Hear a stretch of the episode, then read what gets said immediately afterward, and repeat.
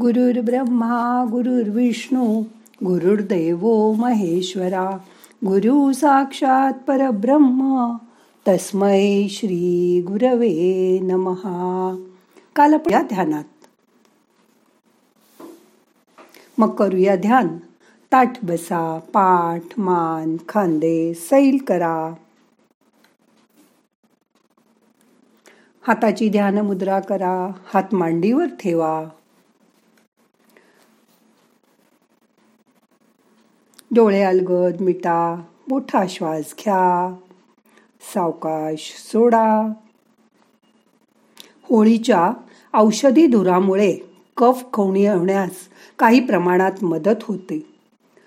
होळीमध्ये आपले दोष व्यसन वाईट सवयी विचार यांचे दहन करावे.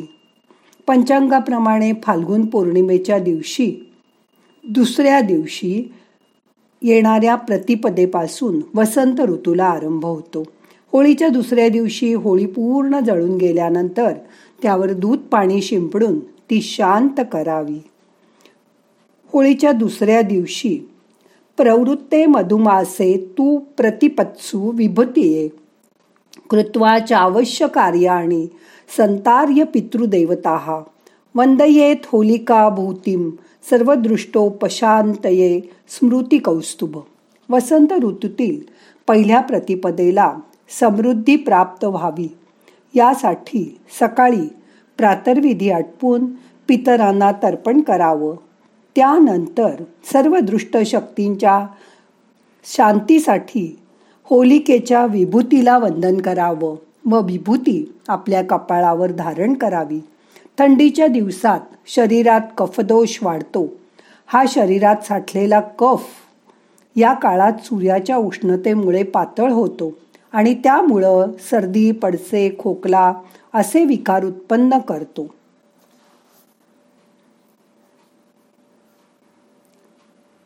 होळीच्या वेळी सूर्याची उष्णता वाढते. त्यामुळे पित्तही काही प्रमाणात वाढतं. पण यावेळी गाणं नाचणं हसणं रात्रभर जागरण होळीसमोर मजा यामुळे मन प्रसन्न होतं आणि पित्तही शांत व्हायला मदत होते. होळीच्या वेळी बोंब मारतात.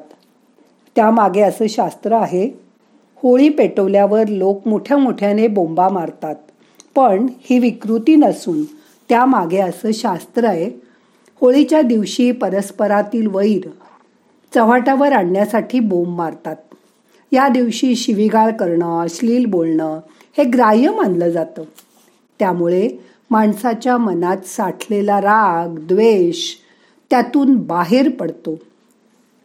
मनातील दृष्ट प्रवृत्ती शांत होण्याकरता सुद्धा याचा उपयोग होतो. पण होळीच्या निमित्ताने दुसऱ्याची झाडं तोडणं कोणाची लाकडं चोरणं दारू पिऊन धिंगाणा घालणं त्यावेळी घातक रंग दुसऱ्याला फासणं पाण्याचे फुगे जाणाऱ्या येणाऱ्या लोकांवर फेकून मारणं अशी गैरकृत्य मात्र करू नका. धुलीवंदन याला धुळवड असंही म्हणतात. या दिवशी होळीची राख अंगाला फासतात कारण ती आरोग्यपूर्ण असतं.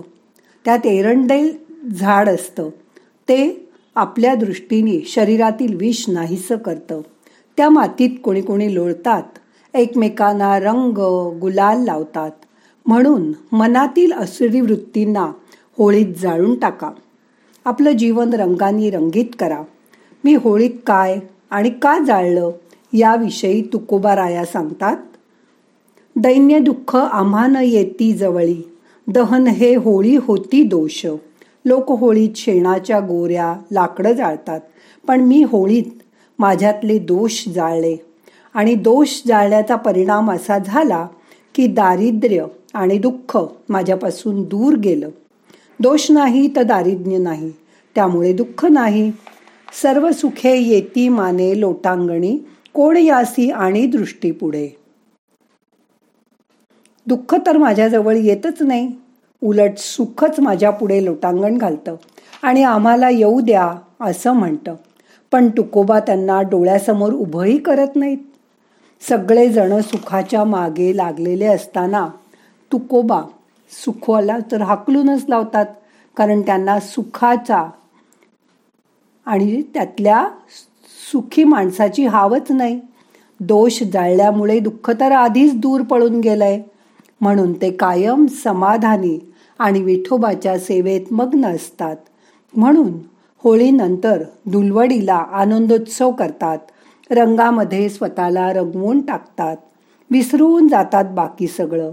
कालच्या होळीत सगळ्यांनी मनातले राग रुसवे फुगवे जाळून खाक करून टाकले. आता आज मन खूप छान झालंय. आज मनाने रंग खेळायचे. जसा कृष्ण त्याच्या गोपींसमवेत रंग खेळतो. तसे रंग आज आपल्याला खेळायचे आता मन शांत करा.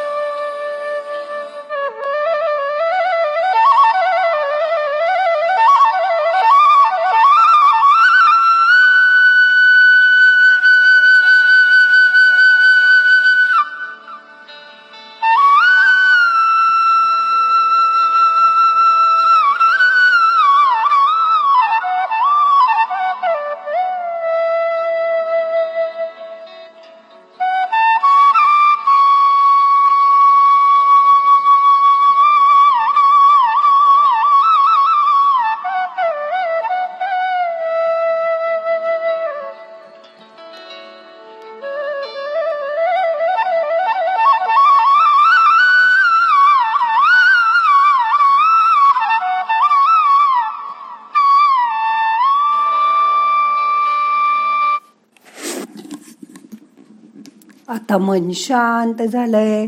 दोन मिनटं शांत बसा.